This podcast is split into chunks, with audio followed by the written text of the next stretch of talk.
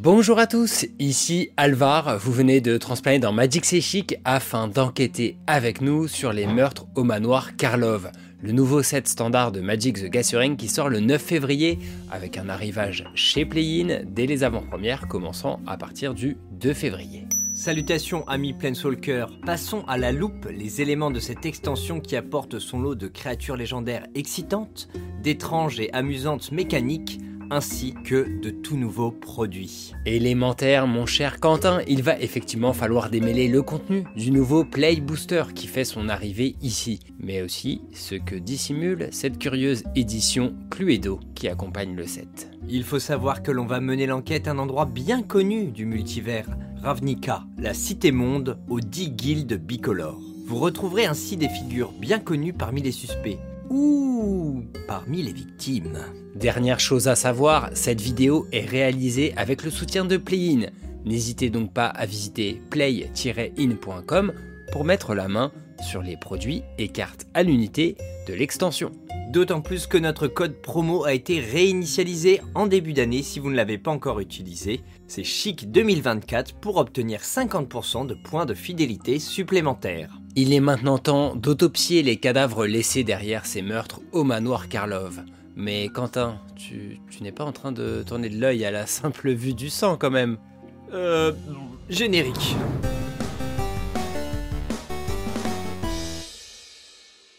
Il est temps d'enquêter sur ces étranges meurtres qui bouleversent la vie urbaine de Ravnica. Réunissons donc les meilleurs enquêteurs du coin, et le meilleur serait, paraît-il, Alquist Proft, une créature légendaire blanc-bleu capable de faire un effet similaire à la célèbre révélation du Sphinx en s'engageant. Comme bon nombre de ses collègues détectives, un nouveau sous-type de créature, il enquête. Ce mot-clé bien connu des joueurs aguerris de Magic signifie que vous créez un jeton artefact de sous-type indice. Un indice peut se sacrifier à tout moment pour 2 mana afin de piocher une carte. Et l'enquête s'annonce déjà tortueuse, détective Alvar, puisque l'un des premiers cadavres retrouvés est celui de la chef de guilde Orzov, Teiza Karlov, l'oligarque opulente. Heureusement que cette 2-3 contact mortel pour 3, dont un blanc et un noir, nous fait enquêter à notre étape de fin, pour chaque adversaire ayant perdu de la vie ce tour-ci. Et quand un indice que l'on contrôle est mis dans un cimetière depuis le jeu, elle crée un jeton esprit à un vol. Ça ne se déclenche qu'une fois par tour, mais ça va aider à faire perdre de la vie aux adversaires, si vous voyez ce que je veux dire. À l'instar des trésors, les indices sont donc un sous-type d'artefact au cœur de certaines synergies et se retrouvera même parfois sur un terrain, un équipement ou une créature. Mais quelques indices ne suffiront pas. Il faut aussi des partenaires de choc comme Kaya ou Kellan. La première est le Planeswalker du set avec un passif euh, plutôt original. Trop original Dites-nous en commentaire si elle vous inspire, car elle semble complexe à bien faire marcher. Par contre, le nouveau Kellan, devenu Simic, est très inspirant, car il fait bah tout en vrai. À vitesse de rituel, pour un bleu et un vert, il fait enquêter et jouer un terrain supplémentaire. Ça rappelle un célèbre sort de rampe Simic hein, du précédent set Ravnica, en moins bien, ok. Mais ce n'est que son aventure. Il y a aussi 3-4 vols vigilance pour 4 qui va détruire un artefact ciblé en attaquant. Si on contrôle l'artefact en question, genre son indice initial, on pioche. Comme quoi, il a déjà bien grandi, ce prodige curieux. Nos différentes affaires à résoudre à leur côté s'incarnent à travers un nouveau sous-type d'enchantement, les affaires, ou case en anglais.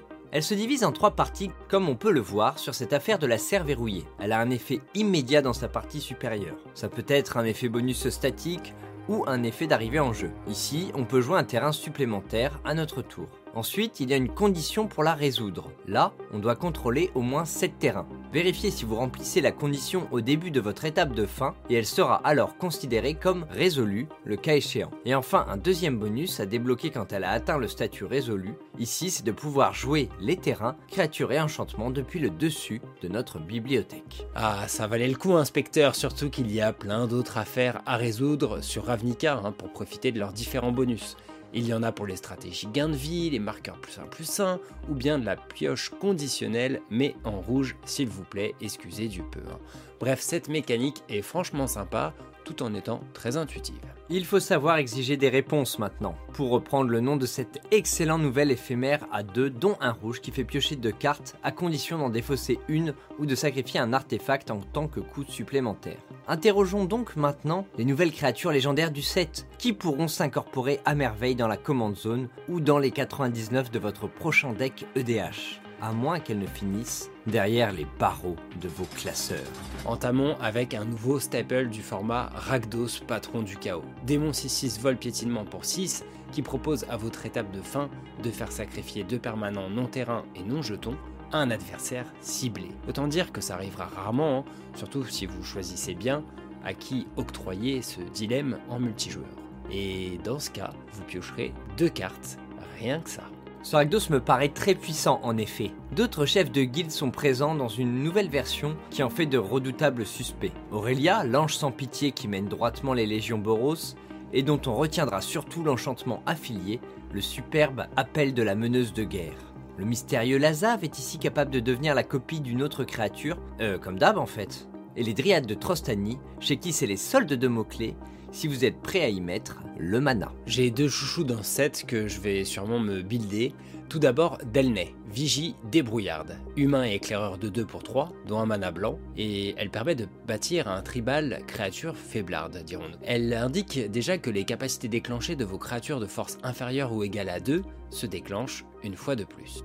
Ah ouais, difficile de ne pas penser aux gnomes de Baldur's Gate, Mystique Forge-Pierre, Sentinelle d'Esper ou Prêtresse de Suture, pour ne citer que quelques grands classiques. Mais ce sera vraiment suffisant pour gagner, Alvar? Bonne question, et probablement grâce à son autre ligne qui dit que nos créatures de force inférieure ou égale à 2 ne peuvent pas être bloquées par celles qui ont 3 de force ou plus. Surtout que le nouvel enchantement à 2, réunir les protagonistes, ira à merveille avec cette stratégie, permettant de caster nos créatures de petite force depuis le dessus de notre bibliothèque. Mais mon cœur balance vraiment avec une autre légendaire, un crocodile élan tortue terrestre orienté tribal euh, gros cul. Euh, Alvar, Camoulox Et non, pas Camoulox, mais Simic, la guilde capable de créer les spécimens les plus déjantés du multivers. Et là, on a la fierté du Claduscoq. Une 2-15 défenseur pour 10 et un vert, mais coûtant X de moins à lancer, X étant l'endurance totale de nos créatures. Et pour 4, dont 2 bleus, on peut enlever le défenseur à une créature, lui donner plus 1 plus 0, et si elle arrive à blesser un joueur, on pioche autant de cartes que son endurance. Imaginez donc la draw possible avec ce gros croco ou crocu. En tout cas, ne vous attardez pas sur le mot-clé défenseur, même si la carte ira à merveille dans un tribal mûr, il y a plein de bonnes créatures simiques à gros popotins qui le feront tourner à balle, enfin à boule. De mon côté, j'ai remarqué que la massacreuse meurtrière connue avait provoqué une certaine hype également. Cette 4-4 menace pour 4, dont 2 noirs, attribue à toutes vos créatures la capacité flétrissure, qui mettait des blessures sous forme de marqueur moins 1 moins 1. Et elle vous demandera d'empiler plein d'autres cartes provoquant des effets du style moins X moins X, même jusqu'à la fin du tour. Car quand une créature adverse meurt avec une endurance inférieure à 1, on pioche une carte. Cette enquête s'annonce très difficile, Quentin, pour plusieurs euh, raisons. Euh, à cause de ta distraction envers les crocodiles à grosses fesses Euh, peut-être un peu, ok. Mais tout d'abord par la qualité des sorts de gestion de ce set, surtout des anti-bêtes qui font des victimes avec une efficacité redoutable, en ne laissant pas de témoins. On notera déjà quelques gestions intéressantes qui essaient de faire des belles choses en parallèle. L'analyse des éclaboussures de sang en Rakdos, l'explosion improbable en Isette, ou cette rage à X en Grul. Saupoudrez-les d'un peu de draguer le canal en Dimir, histoire de faire un max de value sur les cadavres encore fumants. Ou humides, ça dépend. Fini les mensonges, les Azorius ont le droit à une fuite de mana blanc-bleu qui exile le spell contré si son contrôleur ne peut pas payer 3. Sur un air de jamais plus est un éphémère à deux dons à noir qui détruit une créature ou Planeswalker coûtant 3 ou moins et qui, attention joueurs de certains formats compétitifs, ne peut pas être contrecarré. Eh, pas de ça avec moi, Quentin. Bah si, c'est la carte. Ah pardon, excuse-moi, c'est juste le nom du nouvel éphémère à deux, dont un blanc qui exile une créature attaquante ciblée. Puis à côté de ça, on a deux excellentes gestions éphémères qui sont aussi rééditées, l'Inco Élise d'éclair et la rare Trophée de l'Assassin.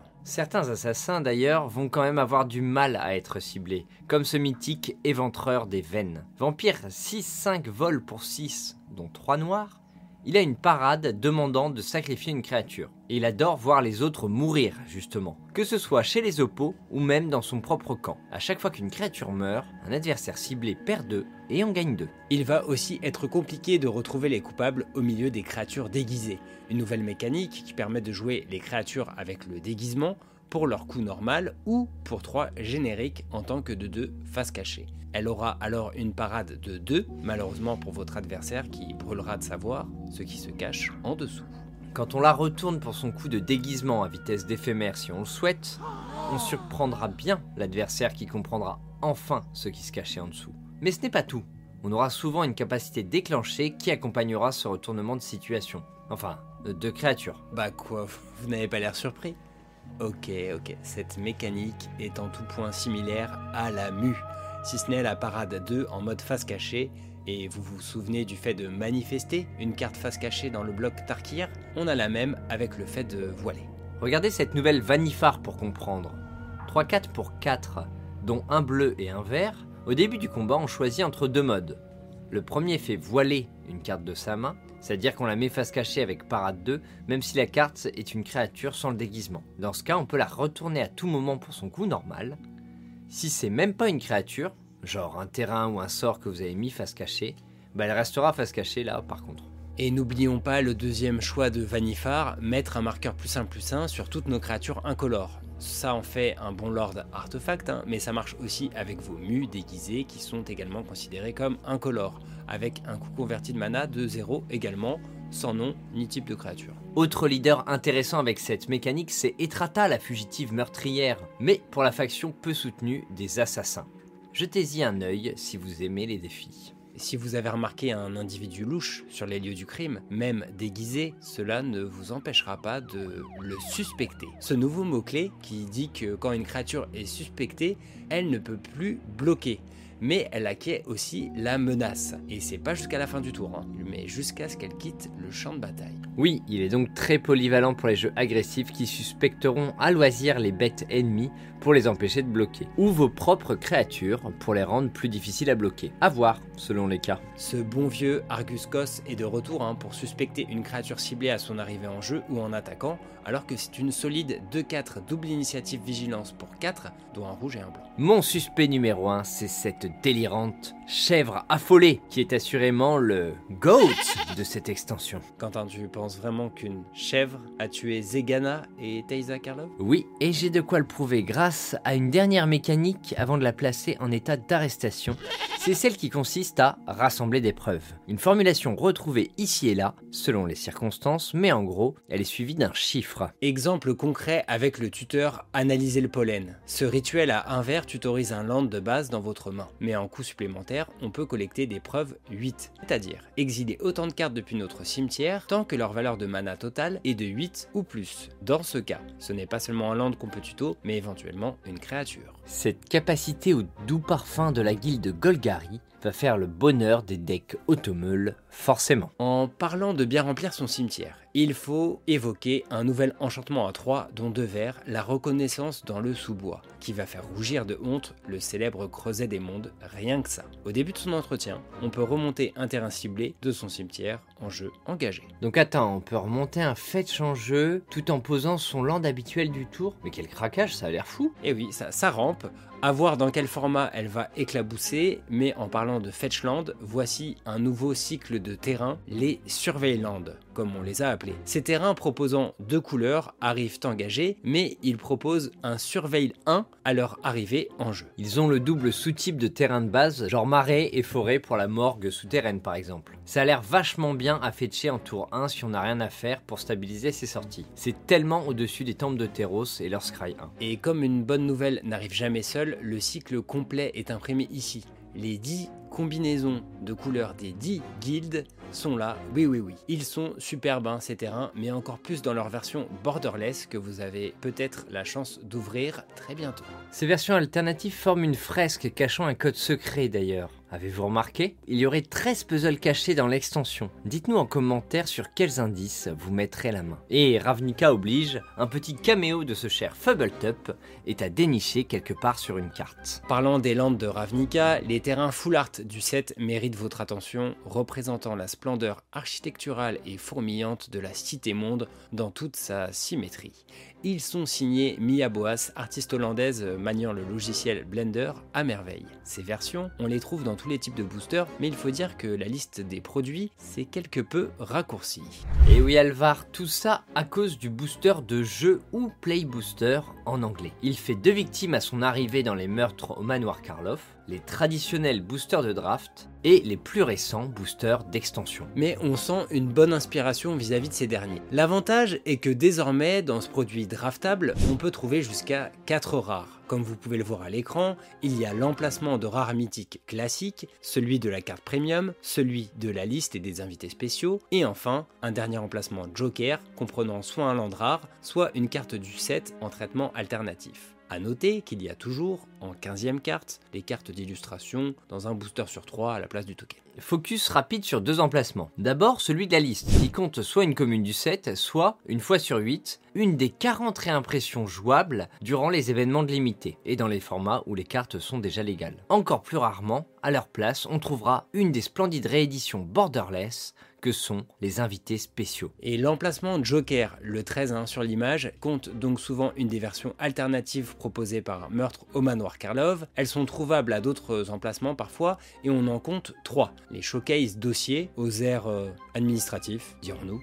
Un traitement à la loupe, qui contiendra peut-être quelques indices euh, sur le lore, et enfin un traitement à l'image de la cité de Ravnica pour ses chefs de guilde. Mais l'info importante concernant cet emplacement, c'est que sur un booster de jeu sur 6, on y dénichera l'un des fameux Surveilland. Ils ne sont jamais à l'emplacement habituel de la rare mythique et on apprécie vraiment ce nouveau concept de distribution des terrains rares. En résumé, ce booster de jeu rehausse malheureusement un peu le prix d'entrée de Magic, air du temps oblige. Mais il annonce des drafts un peu plus différents qu'à l'accoutumée, avec un frisson d'ouverture décuplé, car euh, on sait que vous aimez ça. Le meilleur moyen de collecter les pièces à charge de votre dossier meurtre au manoir Karloff reste toujours les collectors boosters incluant 10 à 12 foils et pas moins de 5 rares mythiques dans chaque booster. Il contient son lot de traitements alternatifs, arrêt tendu, showcase et sans bordure. Le gros lot sera trouvable dans moins de 1% des boosters, certains chefs de guilde en version sérialisée Rainbow Foil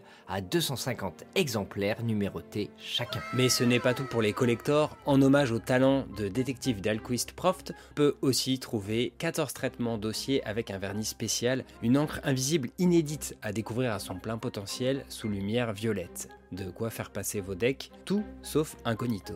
Si vous achetez une boîte entière à temps en buy box, on retrouvera l'enquêteuse Wojek, destinée à rentrer dans mon Kalia. C'est un bon piocheur, bien que son illustration soit moins intrigante que sa version normale, qui laisse suggérer qu'Azor ait trouvé une percée de présage pour revenir à Ravnica. Comme toujours, le bundle est un excellent choix pour classer vos archives, d'autant qu'il propose désormais 9 play boosters, des land foil et non foil, un des oversize. Attends, attends, pourquoi 9 Play Boosters Eh bien, Quentin, c'est une affaire qui n'a pas été résolue par l'agence de détective Ravnican. Hein.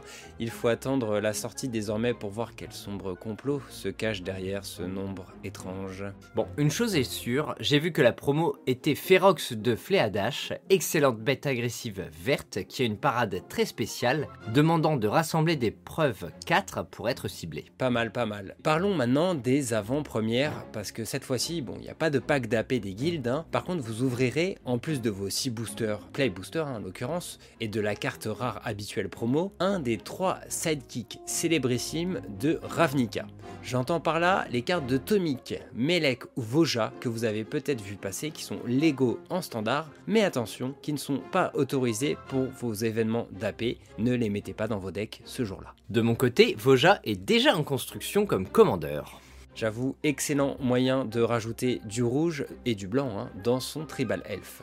Une excellente accroche pour les 4 decks de l'extension, 2 bicolores et 2 tricolores, qui viennent symboliser l'agitation dans les rues de Ravnica suite à l'invasion. D'autant plus que chacun des leaders de ces decks sont des détectives, ils répondent donc de l'agence et non plus des guildes, qui ne sont définitivement pas la thématique de ce set. Mirko est à la tête d'un deck Surveil Reanimator aux couleurs d'Ymir. Coast en Aya vous fera jouer avec la nouvelle mécanique de déguisement. Vous préférez piocher et les thématiques piocher 2 Optez pour Londin Bante Morska. Mais si vous êtes plutôt du genre à lancer des accusations, orientez-vous plutôt vers Nelly Borka, toute boros, hein, comme Belle Borka, bien que l'on ignore encore les liens de parenté entre les deux. En tout cas, le deck a l'air très fun.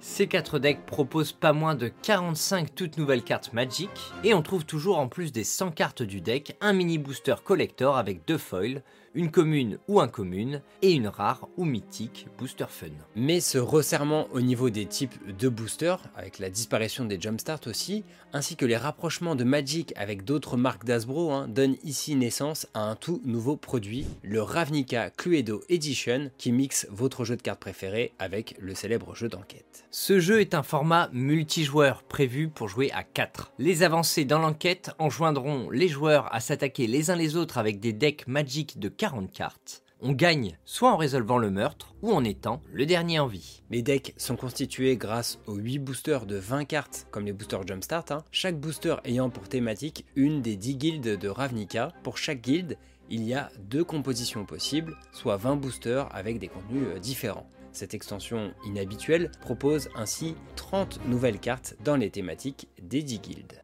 À côté, outre le matériel d'enquêteur, il y a un booster avec 21 preuves, toujours les mêmes, 6 suspects qui seront des créatures borderless, 5 armes du crime potentielles sous la forme d'artefacts, et 10 scènes de crime représentées par 10 terrains. Ces exclusivités sont ici de simples éléments de jeu à la Cluedo, mais vous pouvez les sortir pour en faire des cartes jouables à Magic ailleurs. En tout cas, ce mode de jeu a l'air très intéressant. Le fait d'avoir plusieurs guildes dans son deck est compensé par euh, une mécanique qui permet de créer des trésors et ça a l'air vraiment fun à jouer à plusieurs. Enfin, chaque boîte contient un box topper contenant un 10 Ravland en version borderless foil et exclusif à cette édition Cluedo. Voilà, on espère que tout ceci vous aura inspiré pour devenir romancière d'histoire criminelle ou trouver quelques combos inédites et bien juteuses. Oh mais j'ai déjà commencé Alvar avec mon monolithe de basalte et gadgeteuse légiste. Affaire euh, résolue alors. Dites-nous ce que vous en pensez hein, de ce set en commentaire. Si on a oublié certaines cartes qui vous paraissent banger, notamment, il faut dire que le niveau de puissance des cartes est quelque peu inégal, hein, la mu n'ayant jamais été une mécanique très forte en construit. Mais elle est ultra fun en limité, un environnement où certaines des nouvelles mécaniques devraient briller. Et pour le construit, il y a franchement du bon matos par-ci par-là, avec même quelques co qui valent franchement le détour.